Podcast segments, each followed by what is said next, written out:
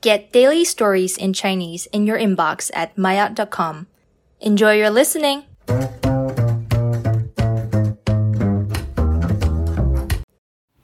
Maya，高级城市露营旅游新体验。在很多人的印象中，露营是一种辛苦简易的旅行方式。 从2019年开始，因为疫情无法出国，大家不想待在室内，都走向户外。越来越多的人经常和朋友一起相约去露营。2019年也被认为是所谓的“中国露营元年”。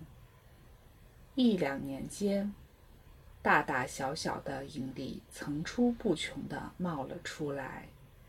许多营地是圈一块风景不错的地，旁边建上一两间卫生间。便可以运营。与此同时，人们尝试将精致的生活文化融入露营体验，逐渐形成了一种新的露营方式——野奢露营。顾名思义，野奢露营就是野外奢华露营。在这个过程中，露营也不再是简陋。艰苦的代名词，变成了精致生活的象征。在很多专业营地，没有一顶花花绿绿的家用帐篷能随意进入营地。在这里，仪式感可能是露营中最重要的部分。将美学融入露营，是野奢圈中的共识。在野奢圈，收纳是门深厚的学问。每次出门前，人们会仔细考虑带什么，不带什么，带的东西该怎么摆放，如何收纳。把家搬到户外，在很多资深玩家看来，是野奢的精髓。有些擅长露营的人，会将自己的营地划分成了三个区域：卧室、客厅和花园。既有属于隐私空间的卧室，也有公共的客厅，还有兼具厨房功能的花园。在露营过程中规划空间，创造。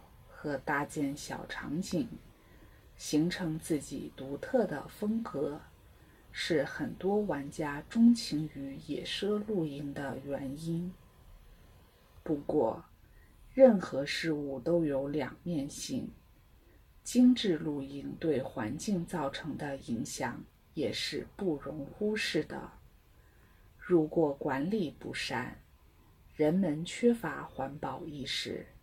频繁和无序的录音对环境造成的负面影响将十分严重，很多美丽的景区也会失去原有的景色。所以，商业营地才是未来露营体验的发展方向。他们能提供完善的基础设施和运营服务。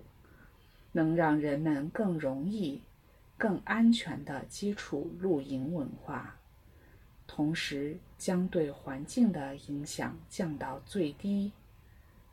后疫情时代，人们确实正在用力寻找一种投入自然世界、重新审视自己生活的方式，而这恰好与露营带给我们的体验。